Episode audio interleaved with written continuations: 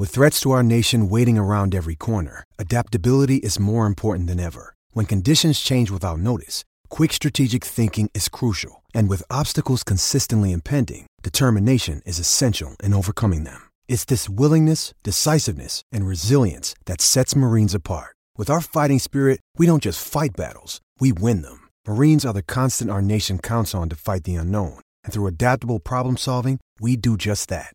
Learn more at marines.com. Another day is here, and you're ready for it. What to wear? Check. Breakfast, lunch, and dinner? Check. Planning for what's next and how to save for it? That's where Bank of America can help. For your financial to-dos, Bank of America has experts ready to help get you closer to your goals. Get started at one of our local financial centers or 24/7 in our mobile banking app. Find a location near you at bankofamerica.com/talktous. What would you like the power to do?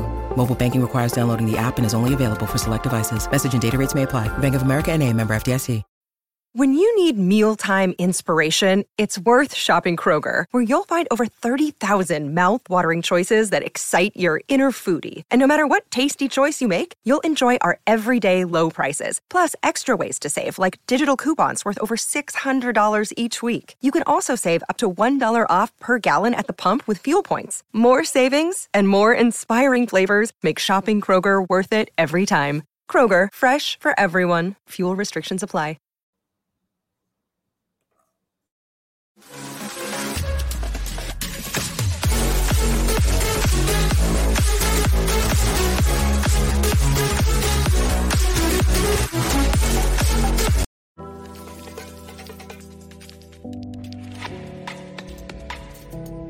West Cork Beard Company make beard oil and beard balm for a strong, healthy, great-looking beard. Handmade from all natural ingredients in Clonakilty, West Cork. Check out their YouTube channel for beard care tips and advice, or catch them online at westcorkbeardcompany.ie. Good evening and welcome to the Same Old Arsenal Team Talk podcast. I'm your host this evening, Dan Potts, and how ironic that our sponsors are the West Cork Beard Oil, and I've shaved mine off for Movember. You have. So you'll see a tash coming. You'll see a tash coming within the month or so, and I may look a little bit odd over the coming weeks, but it's all for a good cause. That's all good. Joining me this evening as ever is Manny. Manny, how you doing, brother? You know, I was doing good until I see your boy band look, man. It's putting me off, bro. I'm totally put off by it, man. But I'm good, man. I'm good. Thanks for having me on again, bro.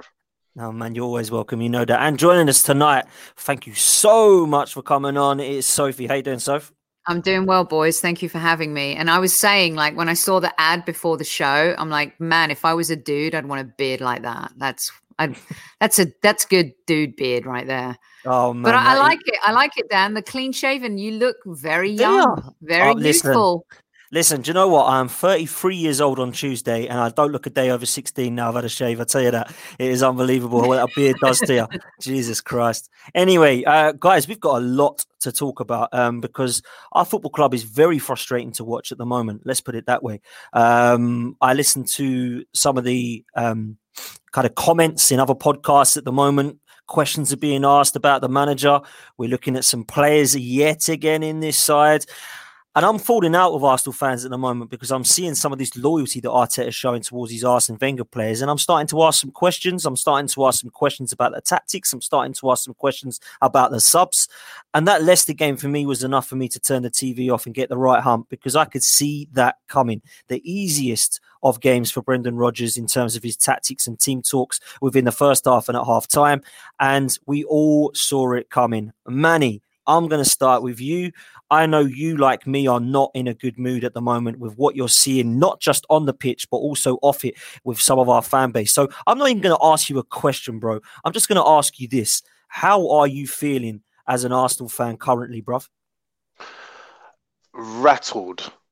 Rattled is the word, man. I'd forgotten, you know, how apathetic I'd been towards this team.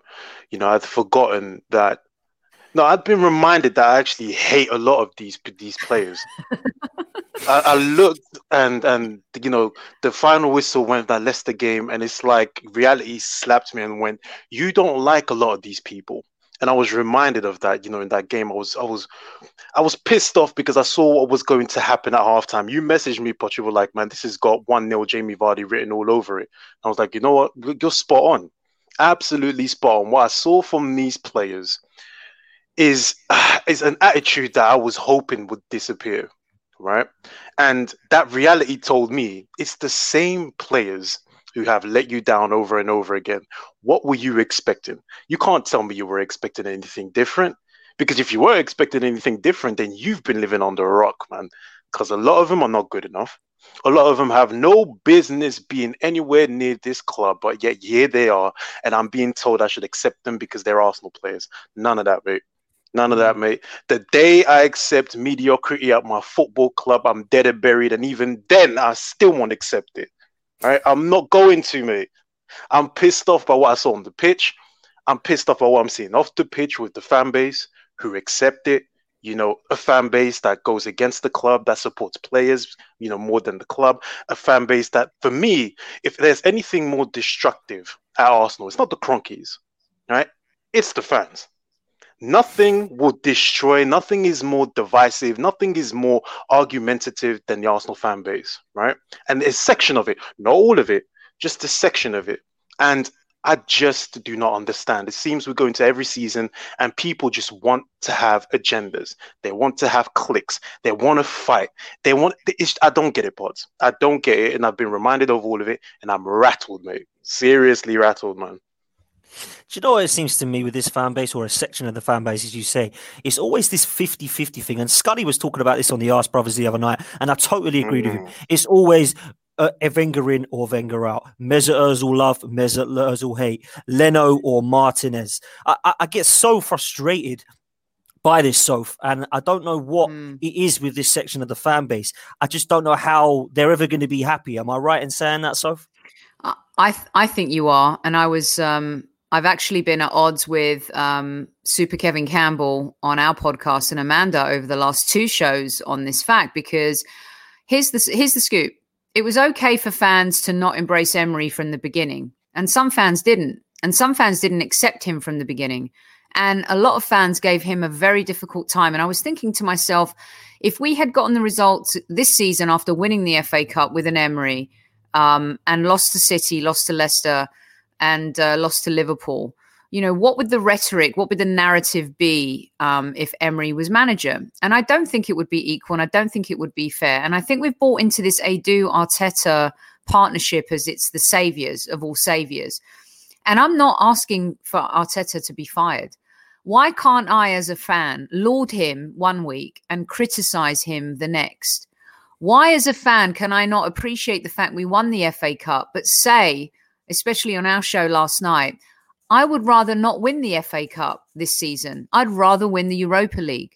I'd rather win a European trophy and get back into Champions League football, because Champions League football gets us more finances, which more finances would have maybe signed, we would have signed Ousmane Aouar as well. And so these are progressive things, right? So when you look at Arsenal as a club and our evolution, how have we evolved? We've been a very lovely cup team for a few years. 14, 15, 17, 20. Amazing. It got us back on track.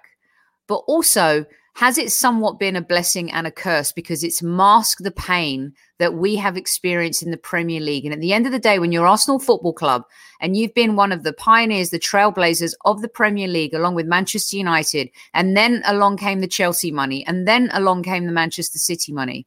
We're like one of the founding fathers of the Premier League, and we've been nowhere near competitive in the Premier League for a number of seasons. So when I see Leicester whoop Manchester City, and I see Aston Villa whoop Liverpool, and we lose to both, I'm asking questions, Dan. I think it's fair to start asking, why can those two teams, one, by the way, which was 1 point off relegation last season, 1 point off relegation. When you look at what Everton have done in their midfield and how they've invested, the way they've changed, look what Villa have done and changed, look how they form. Why are we playing fearful football? I don't understand. So crucify me if you want for questioning Arteta and his tactics in the last 4 or 5 games in the Premier League. I think it's totally fair. Listen, I think you're spot on in everything you said. I totally agree with what you're saying about the Europa League. I think that should be our priority this season. I think it's going to be very difficult for top four. You know, some fans are saying it's a given this season now that Arteta's won the FA Cup. I think that's completely wrong. I think the Europa League is an option for us to get into that Champions League because that is what we need. And you're right to be asking questions because I think even Arteta's asking questions, scratching his head with these players. I don't think he knows what to do. He's tried four at the back. He's gone to three at the back. Now he's sticking with it. He even stuck with it last night against Dundalk, for goodness sake. He does not know what to do with these players because they are clearly not good enough. Manny, let's come to you because I know you've got a lot to say about what's happening at this football club at the moment in terms of what Arteta is trying to do. How can you sum up what is happening or what is not happening for Arsenal going forward at the moment, mate? He's been, like I said before, I think I said it last week, man, he was handed the poison chalice with this team because it's riddled with mediocrity. It's riddled with an attitude of, you know, getting by doing the bare minimum. It's riddled by, you know, just, there's a bad smell around this club, and it's Wenger players and it's you know, Emery style players. He hasn't had the opportunity to do what he's wanted to do. That's all well and good. But like Sophie was saying, I'm well within my rights to look at Arteta. And this was, you know, in the early stages of his Arsenal career, I sat there and I went, why are you still, you know, at 70 minutes and you're not making substitutions against Chelsea, you know, when we're struggling physically, you know? And I look at the bench, right? And I looked at the bench against Leicester, and we were struggling in that game to create. There are options on that bench, you know, to change it up, you know, in the sense of, change, like take off a midfielder, take off Ceballos and put in Pepe, right? Do something a little bit different. He sat there and he didn't do anything to change the course of the game when we desperately needed it. And we can talk about the players all we want. At the end of the day, this is what you've got, right? Maximize the potential of the players that you have until you have the opportunity to replace them. At the moment, he's struggling. He's got players out of form. And I want to feel sorry for him, but I don't. Because you wanted to be here. You wanted this opportunity. You said that this is going to be a family and this is going to be these things. So find the solutions. I don't want to hear any more excuses. I don't want to hear any more excuses because there are solutions that's sitting on the bench. You maybe saw a couple of them yesterday. Will they be on the bench against United? Maybe, maybe not. That's the problem that I have right now, Potts. He's not finding the solutions. He keeps on making the same errors, man. And that bothers me. So we'll see where we're at, but at the minute, I'm asking questions, and everybody is well within the right to ask those questions. It doesn't make you any less of a fan if you ask those questions. It doesn't make you any less of a fan if you want more than what we're seeing. It just means that you're clued in, and you're not falling for this mediocrity garbage. Listen, I have to totally agree with spot on. Soph, do you echo what Manny said? What do you make of what's going on at the moment at this club? I do, and I think, look, I think we all... Project Restart was really good. Right? We beat Man United, we beat Liverpool, and a lot of fans think we beat Liverpool because their beach towels were out. They had won the league. They were already, you know, in their element and in their moment, but we still beat them. Okay. And we did it again when we beat them in the Community Shield. They didn't have Trent playing and they didn't have Jordan Henderson playing, but we beat them. And everyone keeps saying it's a competitive game as much as people want to look at it as a friendly. We also beat Manchester City in the FA Cup semi-final. It was a repeat of 2017. We beat Chelsea again. We beat another young manager coming in, a little bit more legendary in terms of a player, let's be honest. Arteta was a nice player for us and he was captain and we appreciated him and we respected him greatly. But Frank Lampard going to Chelsea and Ole going to United, I think are totally different ball games. Those are two legendary legacy players for those clubs. And I think what we need to do is start thinking to ourselves, okay, what an amazing achievement it was for Arteta, who was only appointed manager in December, to then take on this team, give us a decent run, beat these teams and win the FA Cup. But when he did, you guys, and correct me if I'm wrong and if I'm going kind of crazy, but did we not still have an opportunity to qualify for the Champions League? Did we not screw it up week after week after week? Did we not have the chance, like every other of those teams that ended up finishing third and fourth, to achieve those goals? We did not. And my issue is not with winning the FA Cup and beating City and beating Chelsea. My issue is being competitive again in the Premier League. And why is it we have an identity as a club and as a football team in cup games, but when it comes to the Premier League, we don't have an identity yet under him? And Kevin was yelling at me, or Amanda, or not yelling at me, but we're going back and forth of give it time. It's time and time. And in my mind, I'm thinking, okay, of course, Ole's had a lot of time, and United they still qualified for the Champions League.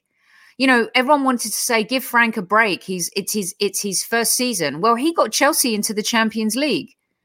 We have not been able to achieve that. And my problem is, again, who we're losing against. It's okay to beat Fulham and be lords of the jungle and be like 3-0 up and beat a team that everyone can clearly see is absolutely horrific in terms of quality for Premier League. They're going down, Hindenburg style, whatever that lead balloon was that went down. Like, you can correct me on that one too.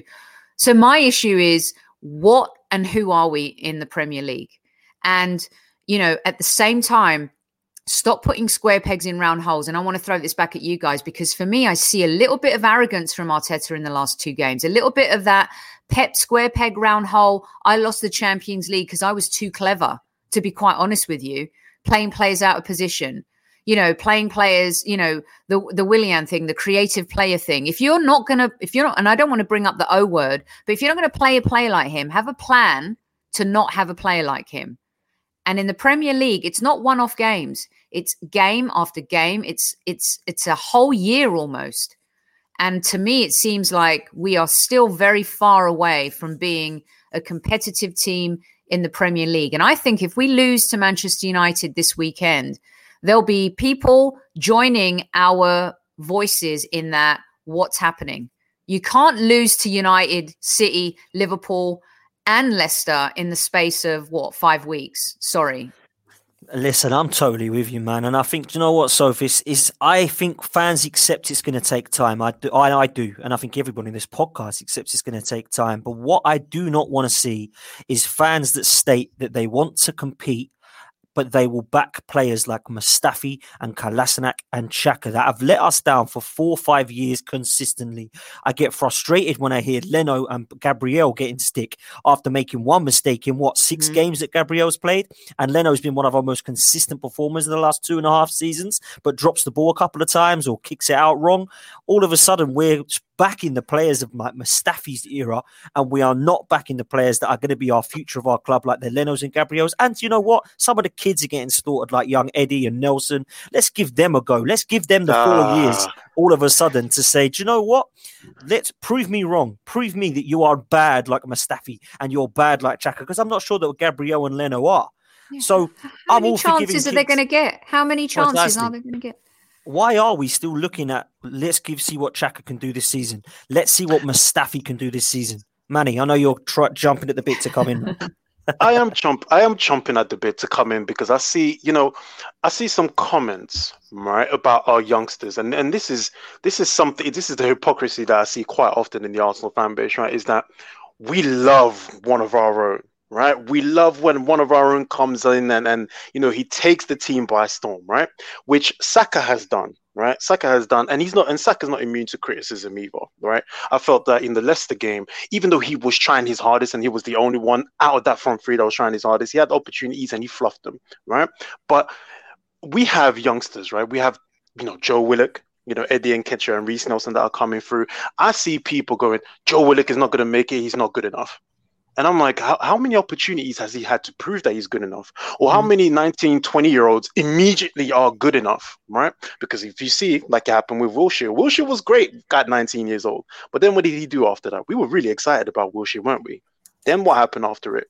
I don't understand why we are so quick to shut down our youngsters and one of our own, but we are happy to back the mediocre players who have, cost us goals, cost us games over the years, but now let's back them after 4 or 5 games because they're showing a little bit of form. But when a Joe Willock or Reece Nelson or Eddie Nketiah comes in and they're looking a little bit lost because they're trying to make their way, because they're trying to understand what it means to play for Arsenal Football Club. No, let's slate them. They're not good enough. Where's the balance here? What exactly do we want? What is it that we want? Great question. It's a fantastic question. And I think that, I look at Arteta, and that's why I'm asking questions, because he is having the chance to get rid of some of these players and he's not done it. And people can say, it's because Kolasinac didn't want to be bought and Socrates didn't be bought. I'm not talking about them. I'm talking about the fact that Mustafi has been offered a contract. Now, if we are believing everything we read, Arteta and Edu are in charge of the football relations. So why is he being offered a new contract? Luckily, he's rejected it, by the way. David Luiz messes up against Man City, they offer him a contract. Then you look at Chaka. Could have gone to Hertha Berlin in January. He wants to keep him because he's impressed with his attitude in training. I don't care about people's attitude in training if they've not got the ability to match it. If you've got the quality, you'll show it. The attitude can be either molded, or if it's not, you get out the club. When you are not good enough, I don't care how much your attitude is. Now, Soph, before we were on air, you were talking about those players I've just mentioned, the Kolasinacs of this world and Mustafis of this world. Yeah. Why are they still in this side? Do we know? Is it because we've got no one else, or is it Arteta just having too much faith in them? It's a great question, Dan. And I'm going to say something now that some people may not agree with, and that's okay, because for me, I have loyalty to people that I've worked with in the past, right? As a professional human being, if I go from a gig to another gig, I want to take the people that I've either worked alongside or managed. That's how life works, right? I don't know, and you guys can help me with this, but I don't know how many of these players Arteta played with or knew of, but there does seem to be some type of loyalty to the Wenger era. And I think if a club truly has to evolve and change, you have to appreciate the chapters of the history, right? One of the biggest lessons in all this is Manchester United. Sir Alex Ferguson gave them some of the greatest chapters that they will ever see. Some Manchester United fans are so young, they don't even know what it likes to be losers. And they've been losers for a while. And they can say what they want about Jose Mourinho, but he gave them the Europa League and the EFL Cup, and he took them back into Europe, right? Mourinho did the same at Chelsea. Now, we've also seen Klopp come into Liverpool, and it wasn't pretty at first. Brendan Rodgers laid the foundation for that, but Klopp went in and redid and rebuilt that team, right? He erased a lot of that team. Even Chelsea, that team has been erased. Manchester United, that team's been blown up, and to their detriment in some ways, rebuilt with maybe the wrong choices as managers. And I feel like sometimes we cling on to, and there's still this fan base that is so, just because you want to move on from the Wenger years, it doesn't mean you don't appreciate what Arsène Wenger did. It doesn't mean that you don't revere the Invincibles or the double winning side or the rivalry that we had with Manchester United. It just means that at some point as a club, you've got to move on, and you can't expect change when you keep doing the same thing over and over again. You keep playing Kolasinac, you're going to get the same result. I met Xhaka and I adore the guy. He's a superb guy, you guys. He's the kind of guy that you actually want in your team, but he may not work for this team. I think Bellerin is literally getting into the side on credit, on his name, on his beautiful humanitarian work. And I love Bellerin outside of football. He's an amazing human being, but doesn't mean that he's still a good footballer for Arsenal. Mustafi getting picked over, I don't care whoever is in the under-23 squad, give those kids a chance until you really evolve the team. And what I was expecting Arteta to do, because I understood that Emery played it safe, I understood that he needed to be a bit careful because he was the guy that came in right after Wenger, right? But with Arteta, he was kind of given the keys to the kingdom. And the problem is that this is how bad these guys are, you guys. No one wanted to buy them. We know Socrates turned down a deal. We know that Mustafi turned down a deal from us. We know that there were options maybe for Italy for some of these players. But who's coming to buy them? I'm sorry. But the market saw them as donkeys. They didn't see any value in them. And so now we're stuck with them. But does that mean you have to play them? No. You've benched Ozil, your $350,000 a week asset. Why can't you do the same with the players that actually are not performing on the pitch? And I think for me, that is the biggest thing, is that if we really want to evolve as a club, we've got to really pull the trigger on change. And that is going to be painful. But I'd rather go through the pain and give other players a chance than keep doing the same thing over and over again and making the same mistakes. And this is what frustrates me a lot at the moment, Manny, is we're seeing these players and we're just getting depressed all the time. You know, I've seen what they can do. They've showed us what they can do. And for the last 4 years, we've seen Chaka and Mustafi continually make mistakes. And I want to mention Saliba, because Saliba has been told that, you know, he's not ready for whatever reason. Now, for me, I think it's off the field stuff. But I look at him, I look at Maitland-Niles, I look at some of the players that are coming back from injury now, like Smith Rowe, and I'm wanting them to be the potential solutions, because that's what I want to see. Manny, what are the potential solutions? Because Arteta needs to make them, man. He does need to make them. And, you know, echoing what Sophie said, you have to eradicate, you know, the bad smell. You have to eradicate the mediocrity from the past. And the solutions are, be bold. Start dropping players who aren't performing on a week-to-week basis. Start making subs that make change. Yeah, that makes sense, sorry. So when I'm looking at Ceballos against Leicester, and he's having a nosebleed all over the place because, again, when he goes up the field, he doesn't know what he's doing. And he was awful in that game, but he played 90 minutes. What options did you have on the bench to change that? I saw a steal of and there was so much space, right in behind Lacazette. Nobody there. So you can see that as a manager. Make that change. Get somebody who is going to be in that little hole. Be it Pepe, be it Maitland-Niles. Just be bold with the changes that you make. Start pulling the trigger on poor players. Lacazette should be nowhere near this team at the minute. Oh, Jesus. He should be nowhere near this team at the minute. He is one guy whose attitude, right? If you may not have ability, right? But if your attitude is where it needs to be, I can get with that. You may not be good enough, but your attitude's there. Lacazette has stunk out the place for a year, right? Since the start of last season, Lacazette has been terrible. He keeps on getting opportunities. He doesn't hold the ball up. He doesn't connect. And his attitude when he doesn't get that first touch right sucks. Why is he still playing? So my thing is, the solutions are there, right? Make the right decisions. Start pulling the trigger on poor players. Get them off the pitch and start making those changes that make sense. Be bold. Joe Willock and Reece Nelson performed well last night, right? They performed well. Really well. You put them on the bench against United. Whether or not they come on or not, you've got that option. You've got a player in Willock who's going to run in behind and who's going to make those runs and who's going to be a bit of a nuisance. You have a player in Reece Nelson who's going to attack the fullback and be a bit more aggressive. They may not make it, but give them the chance. If Willian and Pepe, who have not been in good form, are having a chance and not doing it, do it for Willock and do it for Reece Nelson. There are solutions there. He just needs to pull the trigger. He does, and I want to see something different, but unfortunately I really do not see that there is going to be every difference on Sunday, and I think that we're going to see pretty much the same team that was put out against Leicester, apart from I think Mustafi's going to come in instead of Louise. Now there's a lot of talk that Aubameyang may be playing through the centre, but what I've done is put the team that I think Arteta is going to go with. So I'm just going to share my screen and I'll come to you on it, Soph, because I personally feel like it's going to get to a stage where we see this team with Ceballos. I don't know if you can see this. Yeah, I can see it. Let's move it down to that screen. There we go. So for me, I look at this and I think that for the audio listeners, he's going to obviously start with Leno. I think he's going to keep this back free, but I think Mustafi's going to come in for the injured Luiz. We're going to have Gabriel playing in the middle with Tierney at left. And then I think we're going to go with Saka and Bellerin left and right at our kind of wing backs.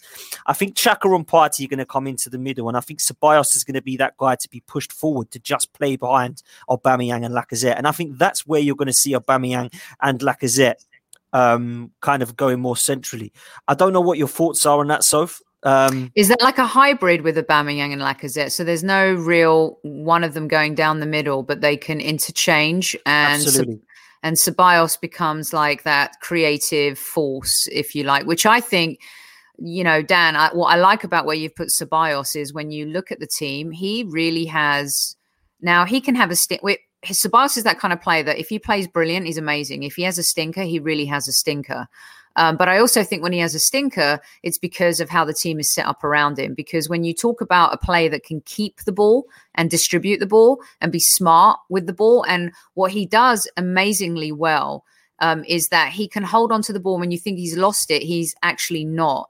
So for me, when we're lacking that creativity and we're looking for a creative force, he makes sense. At some points, I've thought that Saka and Willian can actually interchange and play that 10 role as well. And I'm willing to give Willian more chances because, look, I know that he's not really been great, but I still think, again, another player I've had the opportunity to meet and talk to, superb character, like really good person you want in the dressing room. He's going to have a positive effect on this team. He's a good human being.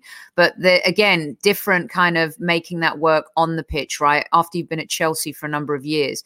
Yeah. So I do think that at some point he's going to become a value player. I like how you set up Ceballos, Xhaka and Partey because I think it nullifies too much of the grunt work. You know, I think Ceballos needs to have the shackles taken off his feet and he needs to just kind of roll with it. And I think when you look at the midfield, Xhaka and Partey probably are the best option. Although what I like about El Neni, which I can't believe I'm saying this based on the team that we have, is that he's very neat.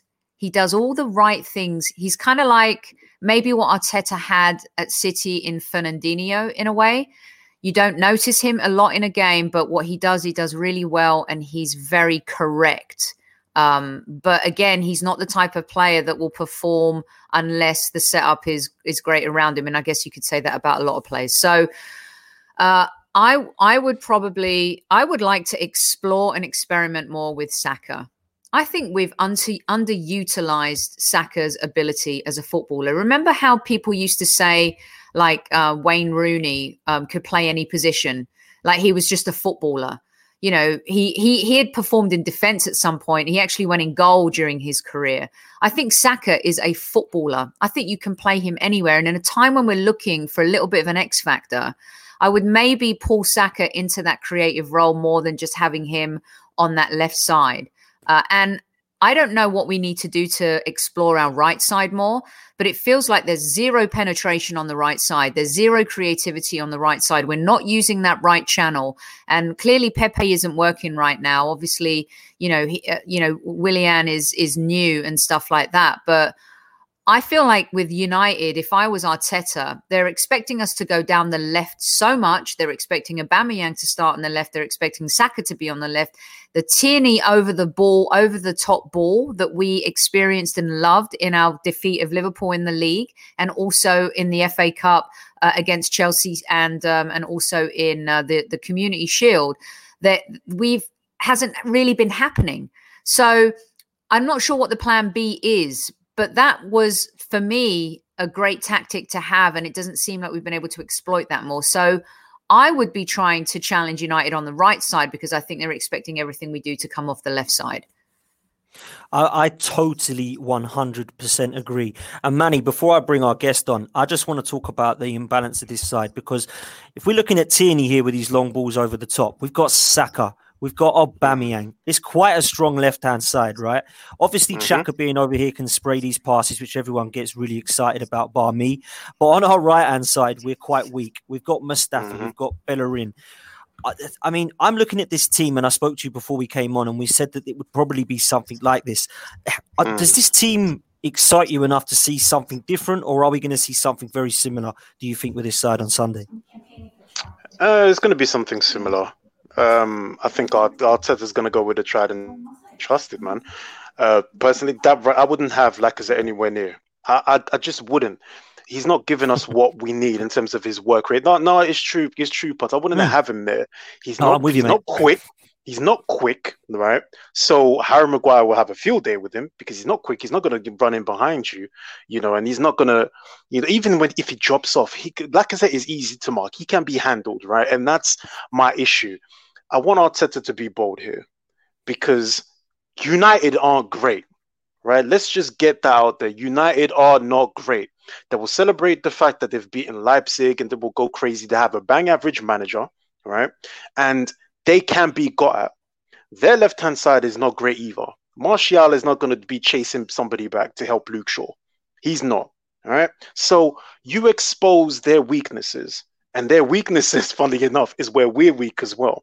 And it's it's their left-hand side and our right-hand side. So it's going to be the same team here, right? There's not going to be anything, real different. I think Arteta's going to want to be pragmatic, to begin with. I don't see much difference, man. I would love for him to be bold. And like Sophie was saying about Saka, there is something about this kid's football brain, right? And you saw it a little bit against City, where there's the space, I'm going to drive into it. Mm-hmm. The runner, right? The guy who can disrupt, the opposition's defense and the opposition's midfield. Maximizing, Saka's potential is great. It's great, but he can't be our solution at the minute. He cannot be our only solution. There needs to be something else, and there's something else potentially could be Pepe, because Pepe is such a maverick and he can do something great. Clearly, Arteta likes Pepe. Clearly, he wants him to do better than he is. In that case, you play him closer to Aubameyang. Drop Lacazette, you play Pepe closer to Aubameyang, because I tell you what, Luke Shaw will not want to face Pepe 1v1. We've seen that already. Neither would Maguire. That's how you disrupt United. That's how you make them go the other way. They'll be worried about Pepe more than Lacazette. That's the one change I would make to that team. Yeah, I like that. And I think we're relying a lot on a 19-year-old who is consistently performing. And I think that says it all. I'm going to introduce our guest. It's an absolute pleasure for me to introduce Scott Saunders from 19 Minute, a.k.a. Flanders. Flanders, how you doing, mate? Not too bad. How are you guys? Yeah, we're good, man. We're good. We've just been talking about our poor Man United a bit. No, I'm joking. We ain't really. We've been talking about how poor we've been, man. Scott, I've got to ask you straight up, man. This is a game which has always been rivals of years and years down the line. But of late, of the last few years, it hasn't quite been that way. I think both of us are in a position where we're kind of in transition, which seems to be more than just 6 months. It seems to be going on for years now. What do you make of United going into this game? Are you kind of feeling confident? Are you feeling scared of an Arsenal, which is not really performing so much at the moment? What's your thoughts on this one, mate? To me, like if you'd asked me this question about a month ago after we just got pumped by Spurs, I would probably be quaking in my boots a little bit. But United do seem to have solidified a little bit. I think that Spurs defeat really made them analyse their setup. They've tended to go for like a McTominay and a Fred in midfield, or a Matic and a Fred over the last few weeks, to give them a little bit more protection in front of the defence. Because we've all seen, if you can get at that defence, and if the midfield barrier isn't there, they're not very good one-on-one. The tweaks have been made and the form has improved since the last international break. So it's a difficult one. I mean, I'm confident going in, but United have done this thing for a few years under Solskjaer now, where they've taken big results, and then they've gone in to the next game and just turned a result around that you just didn't hope for or expect. So they're really difficult to predict at the moment. But when they get in a good run, they tend to ride that wave for a little while, so I'm hoping that continues for a little bit. So for a lot of nodding and a lot of agreeing there, and some people agreeing in the chat. Man United Arsenal, this used to be an absolute classic, man. I used to love this game. This was the one we all used to get up for, but I don't know what it is about it lately. I don't know if it's our away form against the big six. I just don't look forward to these games like I used to, and I'm just not looking forward to this one. I think it's going to be a long 90 minutes, I think it's going to be a long 90 minutes. I really do. It's crazy, isn't it? I kind of look at it a little bit how the mighty have fallen. United are in 15th, we're in 11th. They lose 6-1 to Spurs. We lose to Liverpool, Leicester, City. They get thrashed by Tottenham. I mean, but then they go on and they beat PSG in the Champions League. And this game used to be easier to call because I think we understood each other's quality a lot more. Whereas now we're questioning both teams a lot more.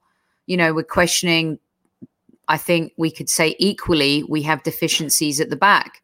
Maguire is an £85 million. I'm not sure if United are ever going to get the ROI on Maguire. Time will tell. We've been crazily bad at the back for many, many years, but hopefully now with Gabriel, we don't know what Pablo Mari is going to be like. Saliba is still up for grabs in terms of what his future looks like. So we used to know a little bit more about the players. There was more of an identity to both teams.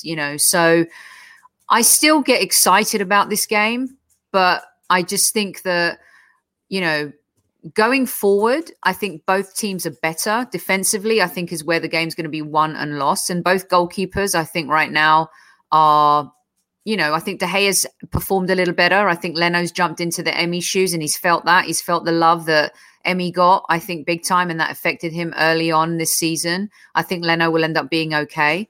But yeah, no, I mean, this used to be the game of all games. Boof. And for a long time, it was bigger than the NLD, right? I mean, we were looking for... we'd always look, because the North London derby didn't really mean much because Spurs were so rubbish for so long. Still questionable, by the way.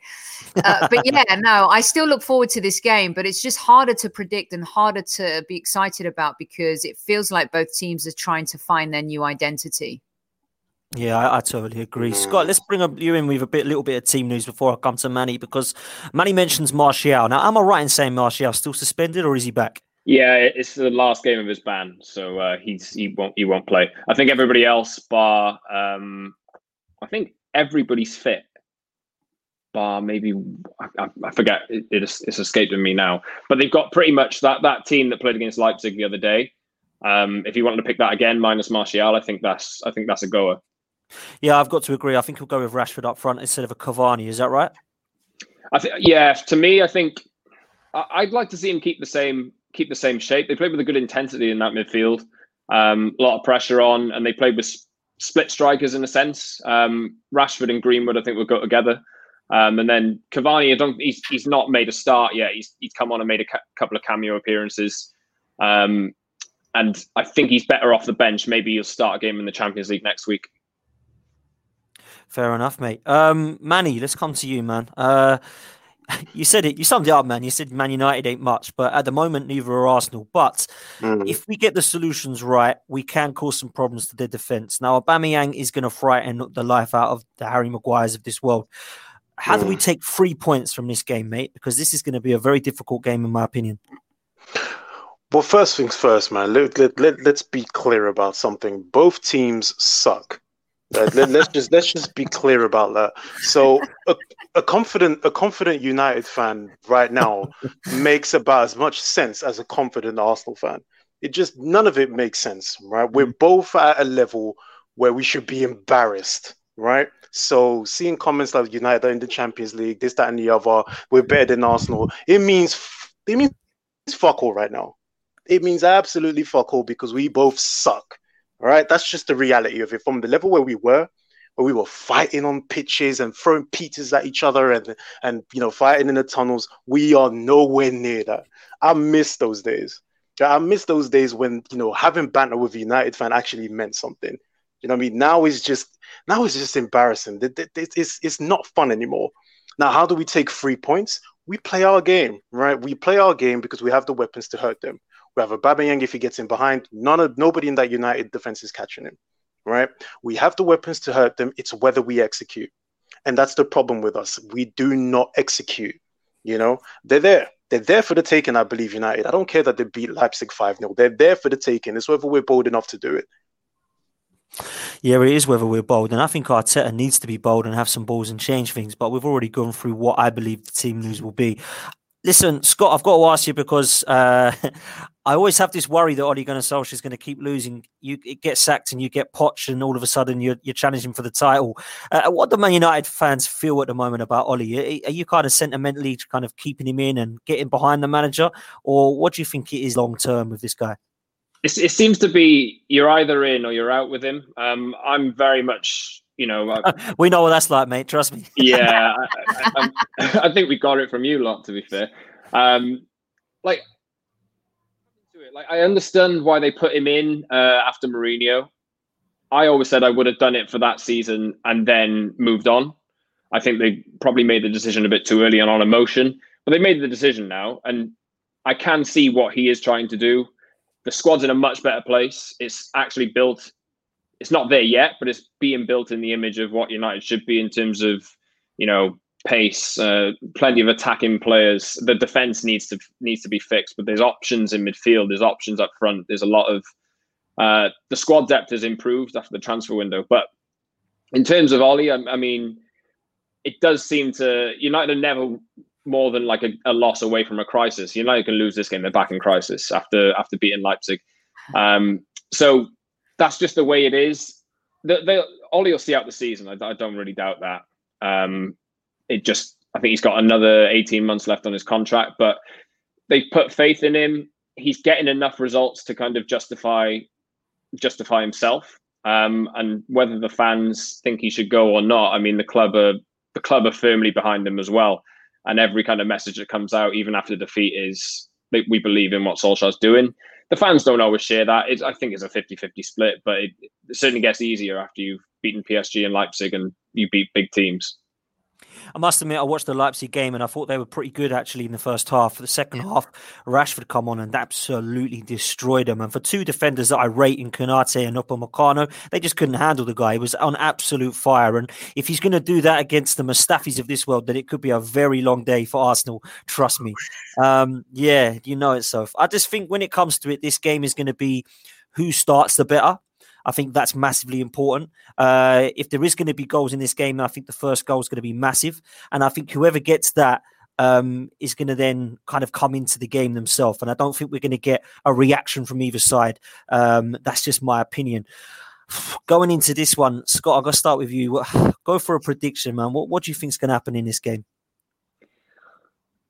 I think Arsenal should... You should probably sit in. I think Arsenal should sit in and try and frustrate United. But I think United will win. I do think United will win because Ollie's due. He's beaten everyone else. He's due a win over Arsenal. But I think United have got a lot of options. I think the fact that the players look a lot fitter than they did against Tottenham. I'm prepared to go and say that now. I never want to sit behind a 6-1 defeat and give excuses for it. But they look a different team in terms of the effort they're putting in from the first three games of the season to now. They're running. They're actually running like in the 75th, 80th, 90th minute. So they look fitter. They look prepared. And I think with the options that they've got, I can see them scoring first. I think if United score first, then I think that'll play right into their hands because Arsenal have to come out and they can catch them on the break. So I think that's what I think will happen. Okay, listen, Soph, I'm going to come to you next. What do you think the score is going to be, mate? Another great question. And here's who I think needs to show up, whether we have creativity or not, and that's our captain. Ever since he signed Dating, he's done nothing. Zero. He's scored one goal in six. He's not really shown leadership. He's been playing with his shoulders down. I don't know if he's struggling with an injury, and Arteta is continuing to play him. But he definitely needs to show up in this match. I think we've lacked his fire, his spirit. And I'm hearing this continual complaint about him playing from the left. But Dan, correct me if I'm wrong. Did he not almost win the Golden Boot last season playing in that same position? So I don't know. I don't know what changed tactically, and maybe someone can help educate me on something that I don't know, and that's cool. But I really do think it's time for Aubameyang to show up. Everyone's been on Rashford's back about how he's been doing all this charity work and he needs to focus on what's happening on the pitch. Well, he's answered those critics, and I really do think right now it's time for Aubameyang to step up. We need him in this game. We're lacking goals. We've seen that as bad as Lacazette is playing, I think he scored the most goals this season, which is kind of crazy to even contemplate and think about. We haven't scored in our last two games. So it's really important for us to do now. Now, with that said, I think this game might be a bit too much for us. And I don't like to predict losses, but I think they're on the rise, and I think they're playing with a level of swagger and confidence, and I think we're lacking that right now. And I can see us maybe scoring first, but ending up losing 3-1. Wow. Okay. Before I come to Manny, I'm going to give you my prediction because I think this is what's going to happen. I'd love to sit here and speak optimistic about this team. I'd love to sit here and say that Arteta is going to change things up and he's going to find solutions for us to be creative and we're going to take our chances. But I just have no confidence in either the manager at the moment or the players to do that. So I think it's going to be a very frustrating game. I don't think it's going to be too dissimilar from Leicester, and I think we're going to end up losing 2-0. And I really hope I'm wrong, but I just cannot be confident about the way we're playing at the moment. And I have no confidence in the front three at the moment to do the job. They can't finish their dinner. We can't score for toffee. And people say we're not that creative. We have created enough chances for those strikers to win us the games, and they have failed. Lacazette missed from 3 yards with his head. Saka missed from Edison's save. Aubameyang missed, which was onside, by the way, from Edison's save. We looked at these positions we were getting ourselves in, and we were failing. And unfortunately, if that happens at the weekend, we've got nobody else to blame again but ourselves for not finishing our dinner. So I think we're going to have a 2-0 loss, and it's going to be a real meltdown on Twitter from these deluded Arsenal fans once again for another week. Manny, over to you, bro. What do you reckon is going to happen, man? Man, I'm going to go with the consensus on this one, you know, because I'm as real gets. You know what I mean? So, so it's going to be, you know, we're not going to score in this game. I don't see it because people are crying and saying that we're not creating chances. We are creating chances. We're just not finishing them. And that's going to come back to bite us. And United are going to win comfortably 2-0. And we're going to be looking like a bunch of idiots. So there you go. I'm glad we agree, man, because I honestly believe it's going to be that. Scott, how does this make you feel? You've got three Arsenal fans in, not confident at all going to this game. Surely you've got a little smug smile there, I imagine. I'm quite surprised, actually, because it's funny how football can change, isn't it? You know, back in the last season, everything was looking up, and now we're only 6 games in or whatever. Arsenal played 6 games, I think. And it's all changed. I understand why. I don't think you've really seen enough of what you'd want to see out of Arsenal in the first few weeks of the season. But it's brilliant to hear, considering United are on an upward curve at the moment. So I'm a little bit more confident now than I was coming in. So thanks. Can I also just add, they're terrible at home, aren't they, Scott? What's your record at home? You haven't won how many in the last? They haven't. Yeah, it's 4 games, I think. So they've lost the last 2 at home, and they drew 2 last season. Yeah. That's the other thing that concerns me, is that you're actually due a win at home, because your away record is phenomenal. If your home record was half as good as your away record, it would be crazy. But that's the other thing that kind of concerns me, Dan, is that they're due a win at home. And we always seem to be the fall guy for those moments. So I was hoping mentally, you know, Arteta was able to maybe adapt that, but I don't know. Something tells me that United are due that win at home. Hopefully, United have got that pressure as well of being 15th in the league, or wherever 16th, or wherever they are.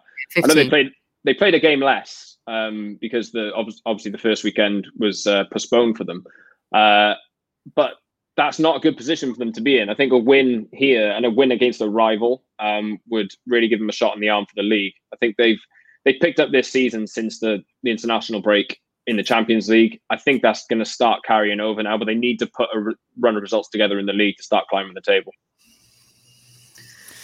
Fair enough. It's a real strange one, isn't it, coming into this? I do feel a little bit of a doom and gloom, to be honest. But, Scott, I want to come on to Manchester United season, because I think that we've still got a lot of games to play. Where are you aiming for, and where do you either hope or fear that you'll finish this season, mate, in the league? It could literally be from anywhere, from like the top places in the league to bloody 15th or whatever. It's just this season's so unpredictable. I think we've seen it in all the results. It's really difficult to know. Like at the start of the season, I would have taken, you know, United came 3rd last season. I think if they could have pushed on and got 3rd or closed the gap on City to 2nd or whatever, then that would have been a great result. But Liverpool lost Van Dijk. I'm not saying this at all. I think this season is well open for anybody who can put, like, and I include Arsenal in this as well. If they can put a run of results together and actually build some consistency, that I don't think at the moment there's a team who will go and run away with it like there has been for the last 4 or 5 years. So I think United have got it in their locker, but I can't say it with any confidence. I think I'll probably go back to, if they can get 3rd this season, I think that would be great.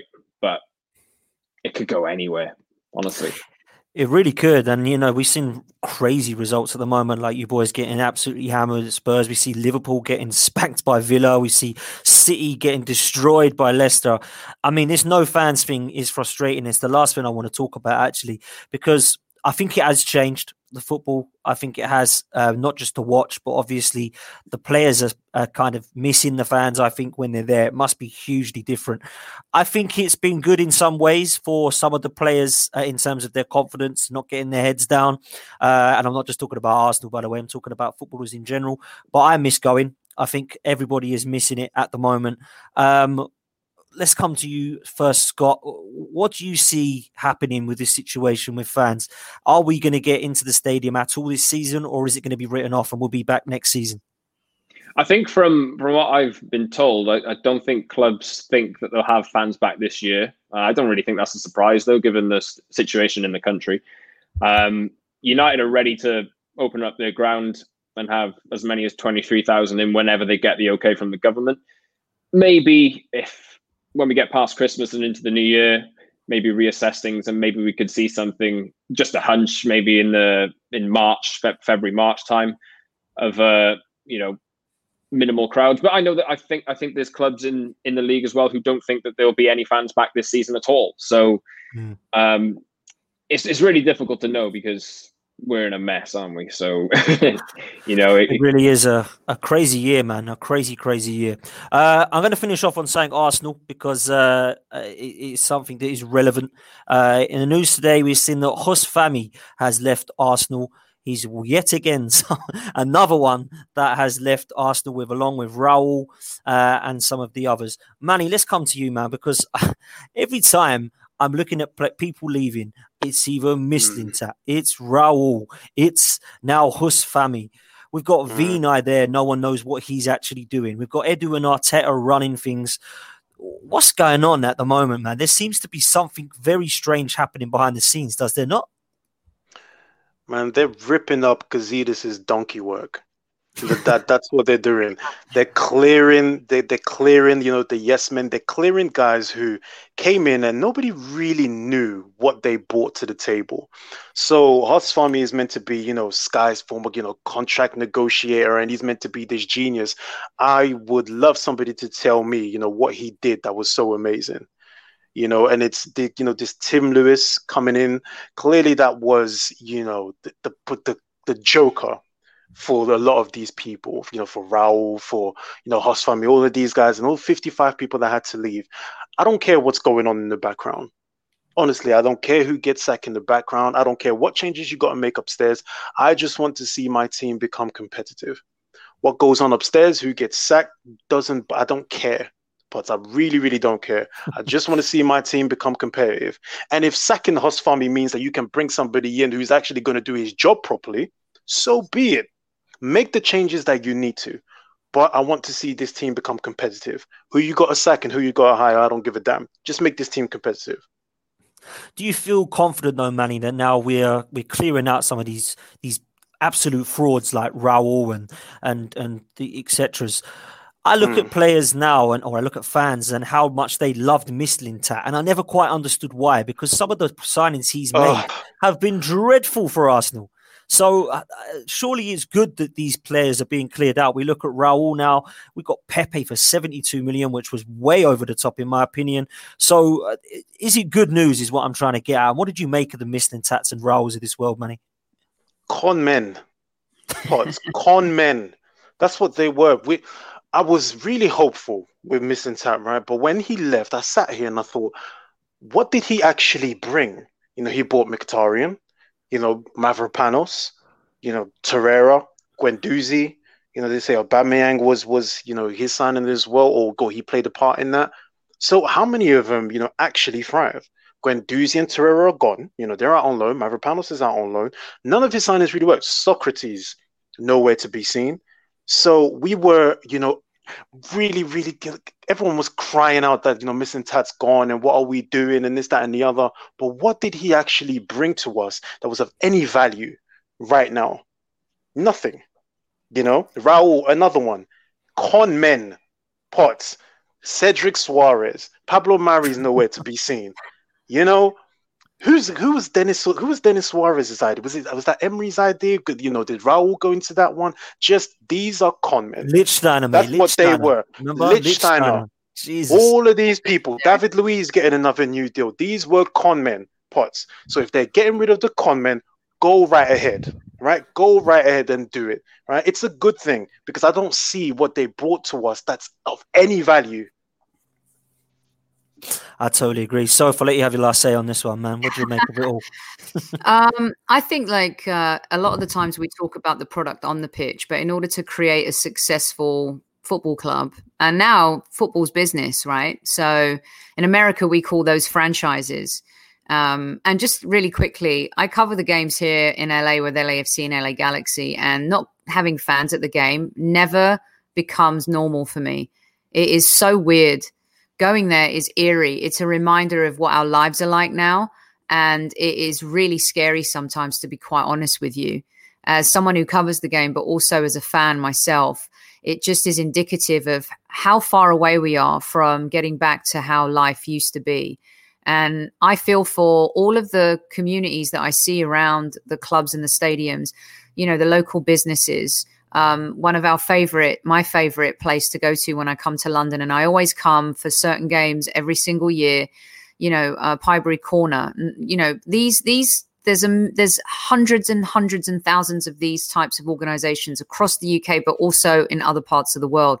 And those are the ones that are really suffering. And in order, and for our club, in terms of off the pitch, on the pitch, I agree with Manny.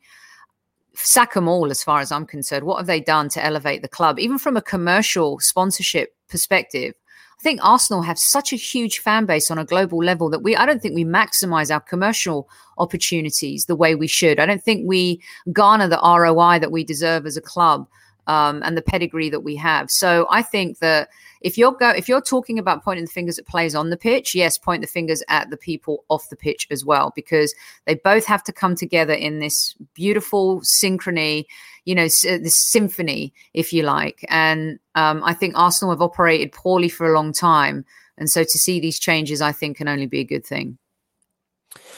Totally 100% agree, and well said. So, guys, we've pretty much come to an end. Before we do finish, I just want to say some extremely sad news received around about 4 p.m. today. Rest in peace, Nobby Stiles, an absolute legend from 1966 England. Just want to say that our thoughts are with everybody's family. It's absolutely horrible to lose anyone within the football world, but such a legend like that. Truly, truly sad when I heard that coming back from work today. Right, guys, Manny, thank you very much, bro. Absolute pleasure. A lot of people agreeing with you in the chat tonight, Manny. I know you was on a bit of a rant a few times, man, but I hope you enjoyed it, bro. Yeah, I did, man. Listen, I'm ranting because I'm passionate. I love my club and I'm rattled, man. I'm not liking what I'm seeing. So hopefully it goes up from here, man. I'm hopeful, man. But thank you for having me on as always, bro.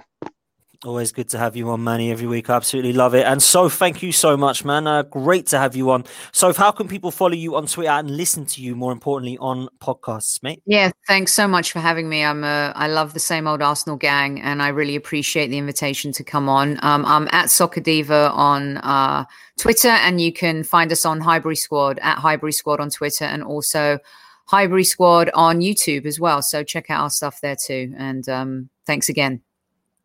Brilliant. Please go and check in on the Highbury Squad. You'll have Sophie, Amanda and Super Kevin Campbell on the show to listen to regularly. Great podcast. And last of all, absolute pleasure having Scott Saunders on with this Man United fan. Thanks so much, mate. I know it's not easy coming on another fan's podcast, but thank you so much for your time, man. I really appreciate it. No problem at all. Glad to be here. Hope Thanks we win lot. Too. Make yeah, it a bit more miserable. But we don't need to be any more miserable, trust me, at the moment. We really need that win. Guys, thank you all so much for watching in the chat. Please like and subscribe if you haven't already to this video. And please come and follow everybody on Twitter. You've got Manny over at the Arse Brothers on Twitter and myself, Dan Potts, at Dan Arsenal 87. Until then, we'll see you again on Monday night, where hopefully we would have somehow taken 3 points from Manchester United at Old Trafford. Until then, see you later, and up the Arsenal. Sports Social Podcast Network. With the Lucky Land Slots, you can get lucky just about anywhere. This is your captain speaking. We've got clear runway and the weather's fine, but we're just going to circle up here a while and get lucky. No, nothing like that. It's just these cash prizes add up quick. So I suggest you sit back, keep your tray table upright, and start getting lucky. Play for free at LuckyLandSlots.com. Are you feeling lucky? No purchase necessary. Void where prohibited by law. 18+ terms and conditions apply. See website for details.